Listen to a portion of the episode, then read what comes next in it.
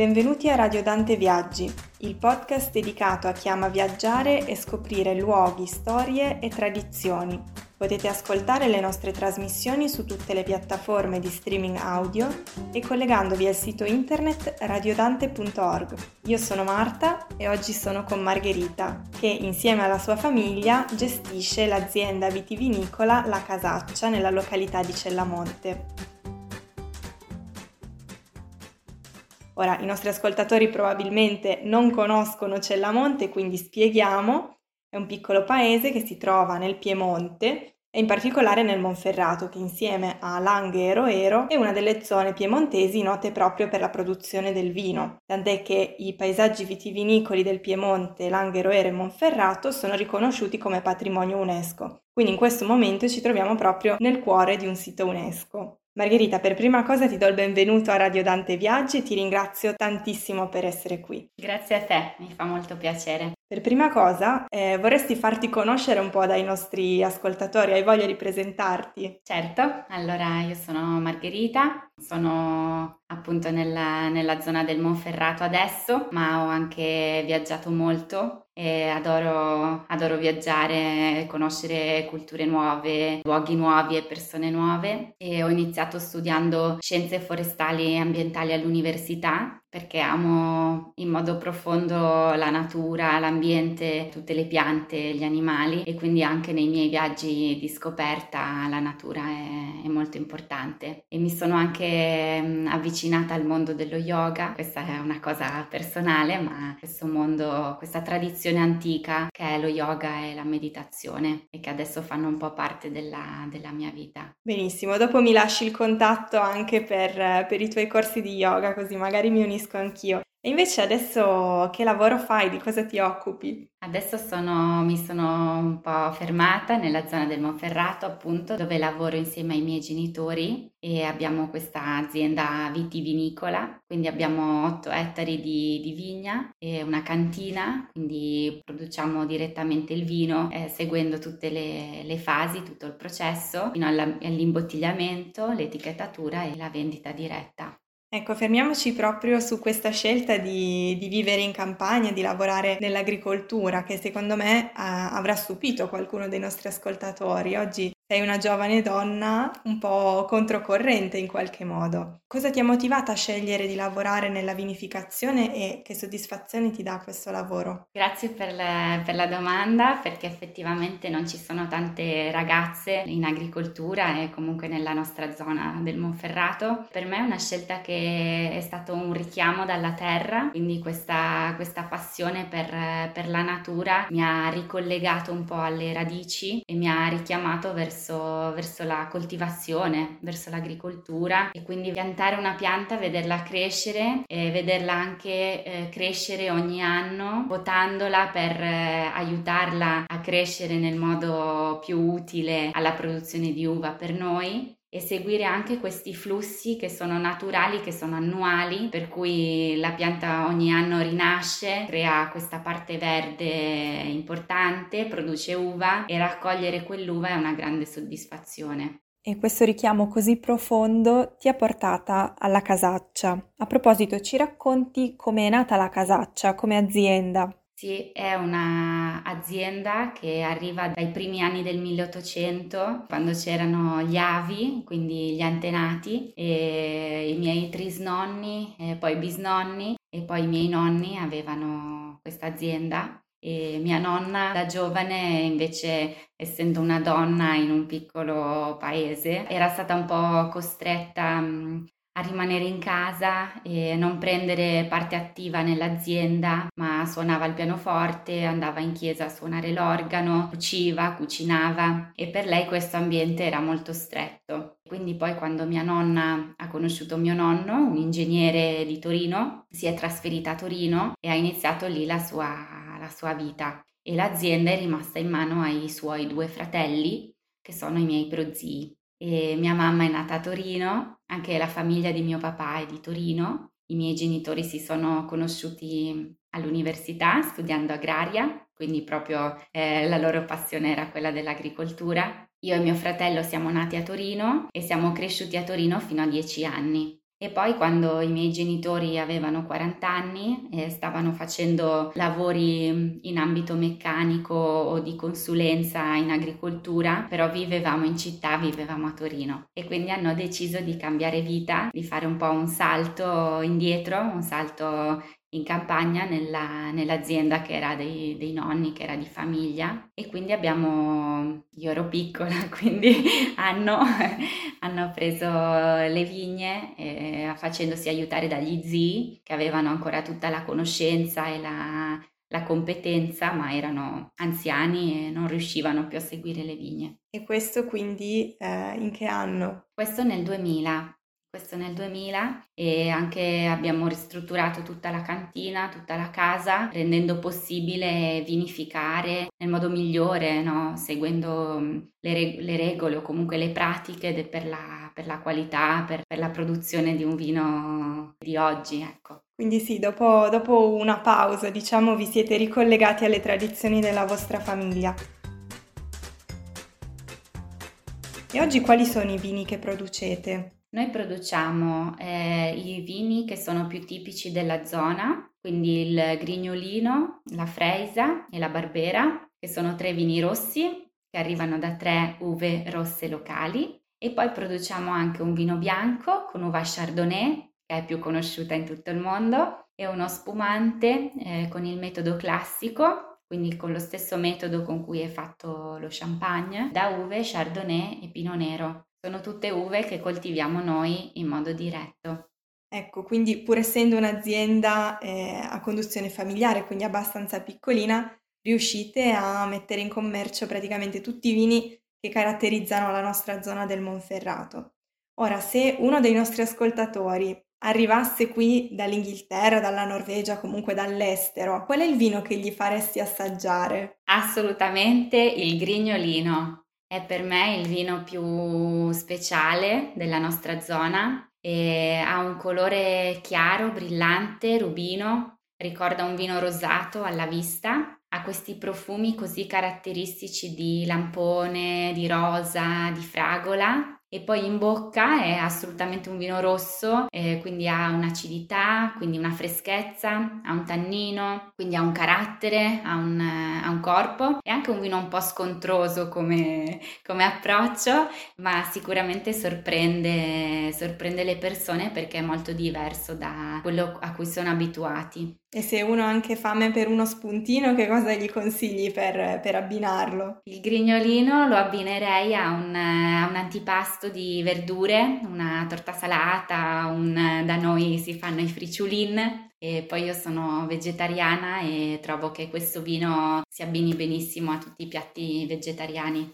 Sì, i friciulin per chi non fosse pratico di piemontese sono delle, delle piccole frittelle, come delle piccole frittate di, verdura con l'uovo, di solito sono erbette, spinaci, queste, queste cose qua. Molto buoni, fra l'altro, consigliati. Parlando di cose più importanti dei friciulin, la vostra azienda produce con il metodo di, di coltivazione biologico. Ma che cosa significa questo nella pratica, insomma, in quello che fate tutti i giorni? Noi abbiamo iniziato a produrre biologico vent'anni fa, quindi quando ancora non era così, così, comune, così scontato. Ed è stata una scelta proprio personale della mia famiglia eh, di credere che i prodotti chimici di sintesi, quindi gli antiparassitari, i pesticidi chimici, i diserbanti, fanno male alle piante, all'ambiente, agli insetti, ma anche alle persone che poi consumano il nostro vino. E quindi per noi la parte di coltivazione biologica più importante è proprio nella vigna. Eh, si lascia l'erba tra le file, si taglia l'erba eh, due volte all'anno, ma non si usa mai il diserbante chimico. Anche i mm, trattamenti che si fanno eh, sono molto ridotti e sono solo con prodotti naturali come il rame e lo zolfo che non entrano all'interno della pianta, nella, nella linfa della pianta, ma rimangono esterni e quindi fanno una protezione esterna dai, dai funghi e dai parassiti. E poi nella vinificazione anche eh, l'attenzione al biologico è non andare ad aggiungere sostanze al vino, ma lasciare che il vino, diciamo, si evolva con la fermentazione in modo naturale e aggiungere molto pochi solfiti I solfiti servono a proteggere il vino, a conservarlo, se ne usano tanti solitamente, ma il biologico eh, ti consente di usarne molti meno. Eh, quando si beve un vino spesso si riconosce se un vino ha molti solfiti perché viene mal di testa. Ah, quindi fa bene all'ambiente, a noi, però anche, diciamo, ci evita le controindicazioni del vino A di solito. Esatto, ci può aiutare. benissimo, benissimo.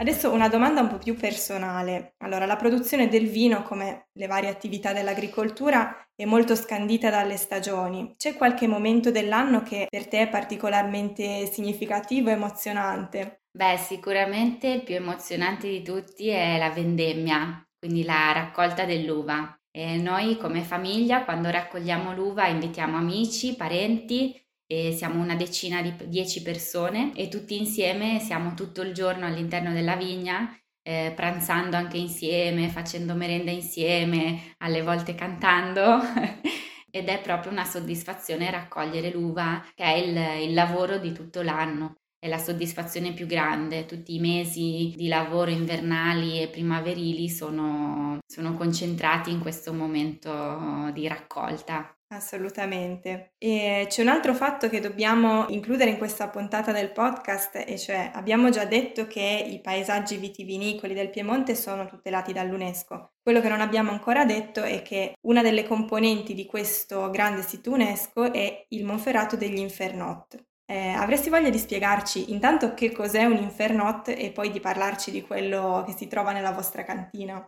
Allora, gli infernot, la parola è in dialetto e non si sa bene se derivi da piano inferiore, quindi qualcosa che sta sotto, oppure da inferno, perché appunto si va nelle profondità della terra in un luogo buio e d'inverno caldo. E quindi questi infernot sono delle stanze, piccole stanzette, scavate completamente nella roccia a mano con martello e scalpello che servono per la conservazione dei vini. Quindi non hanno finestre, hanno solo un piccolo accesso, una piccola scala che, che scende, hanno dei ripiani e spesso hanno anche un tavolo. Nei ripiani vengono conservate le bottiglie di vino e il tavolo eh, ci aiuta per aprire una bottiglia e gustare, gustare, il vino. In queste stanze la temperatura e l'umidità si mantiene costante durante l'anno, c'è poca variazione tra estate e inverno e questo è ideale per, per il vino. E voi tuttora lo utilizzate, il vostro? Noi lo utilizziamo, sì, conserviamo alcune bottiglie e specialmente stiamo facendo anche un esperimento eh, lasciando riposare delle bottiglie di spumante per dieci anni con i lieviti ancora all'interno. Quindi è, una, è un esperimento che, che ci ha coinvolti nel, negli ultimi anni. Sì, un esperimento anche a lungo termine, quindi speriamo che il risultato sia, sia ottimale.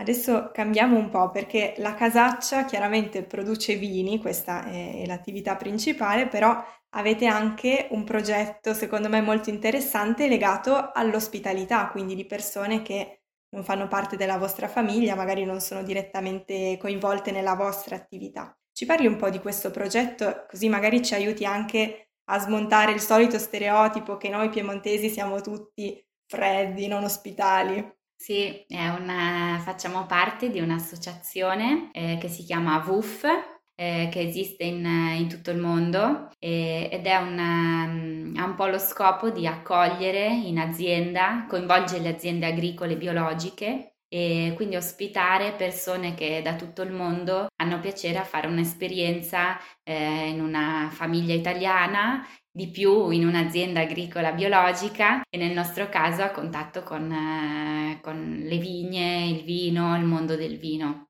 E quindi queste, queste persone possono rimanere da noi in famiglia per due settimane, un mese, un mese e mezzo condividono la vita di famiglia, quindi si, si lavora insieme, si mangia insieme, eh, si, fa, si, fanno attività eh, divertenti insieme, eh, passeggiate, giri in bici ed è molto bello condividere, condividere la vita quotidiana con persone, persone nuove che, che, non conoscono il, appunto magari il mondo italiano, il mondo del vino è una bella esperienza. E avete avuto quindi anche qualche ospite dall'estero o di solito sono italiani di altre regioni? No, no, tanti dall'estero, sì, ehm, abbiamo avuto una ragazza finlandese, due ragazzi nordamericani, abbiamo avuto un ragazzo di Israele, eh, una coppia dall'Australia, quindi c'è ah, molto mondo. Quindi molto, molto internazionale, che bello, quindi chiaramente anche i nostri ascoltatori, se vogliono,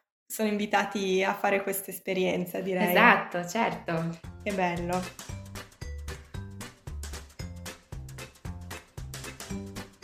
Sempre parlando dei vostri progetti vari, abbiamo già detto che voi producete secondo il metodo biologico, però quello che non abbiamo detto è che il vostro impegno per l'ambiente e per la sostenibilità non si ferma alla sola produzione del vino.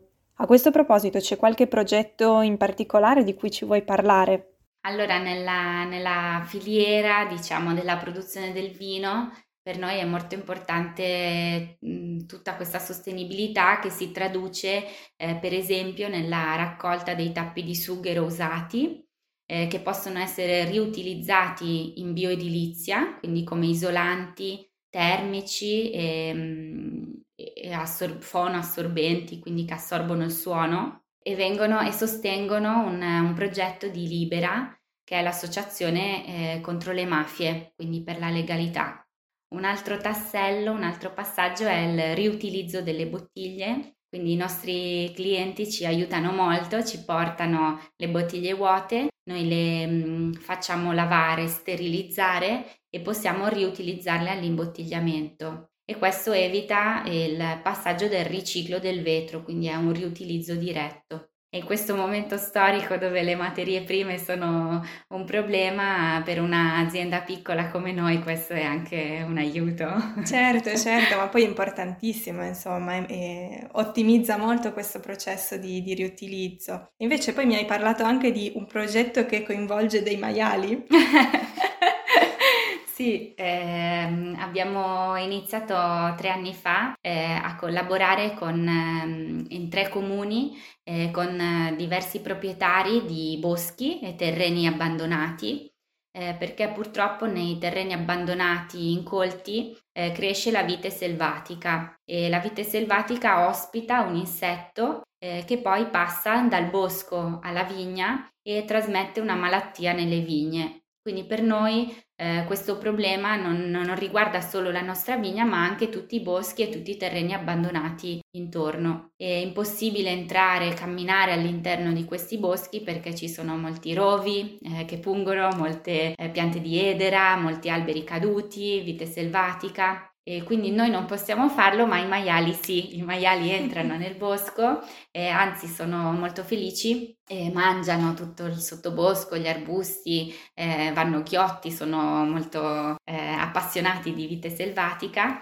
e quindi ci hanno aiutato a, a gestire, a ripulire eh, questi boschi. Ed è nata così l'associazione fondiaria, che è un'associazione che mette insieme proprio tutti i proprietari dei boschi e dei terreni abbandonati per gestirli nel modo migliore. Quindi anche eh, fare legna oppure mh, mm, creare dei percorsi naturalistici, diciamo anche ritrovare un po' una biodiversità eh, locale. Sì, molto bene. Quindi avete anche proprio un'attenzione a creare una rete, a connettervi con vari progetti che ci sono anche al di là della vostra, della vostra azienda. Invece, c'è qualche tradizione che eh, è associata alla produzione del vino e, o alla vostra famiglia e, che, mm, e, di cui vorresti parlarci, secondo me i nostri ascoltatori saranno molto curiosi.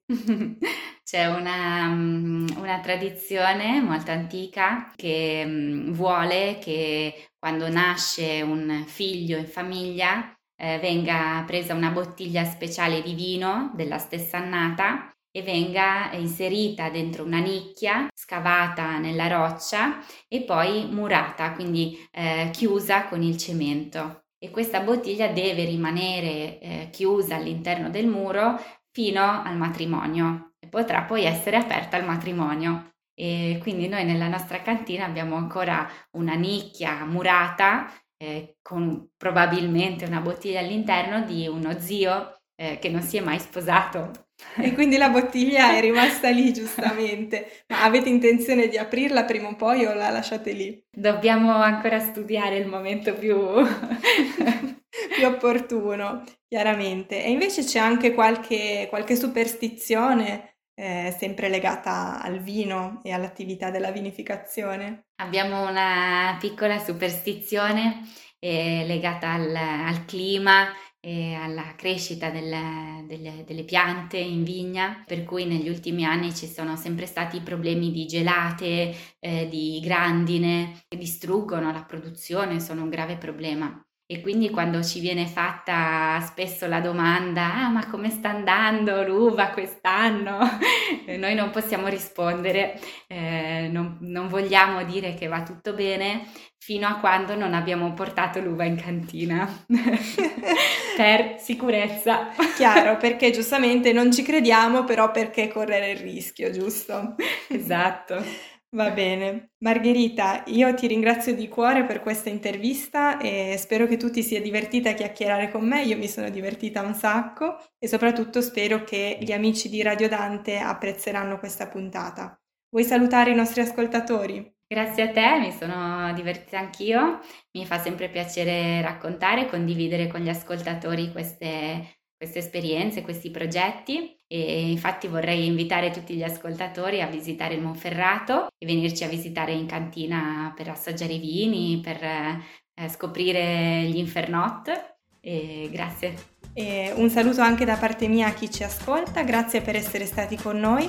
Vi ricordo il nostro sito internet radiodante.org e che potete contattarci per commenti, collaborazioni, notizie, anche altre domande sull'argomento, scrivendoci a info-ladanteincambridge.org.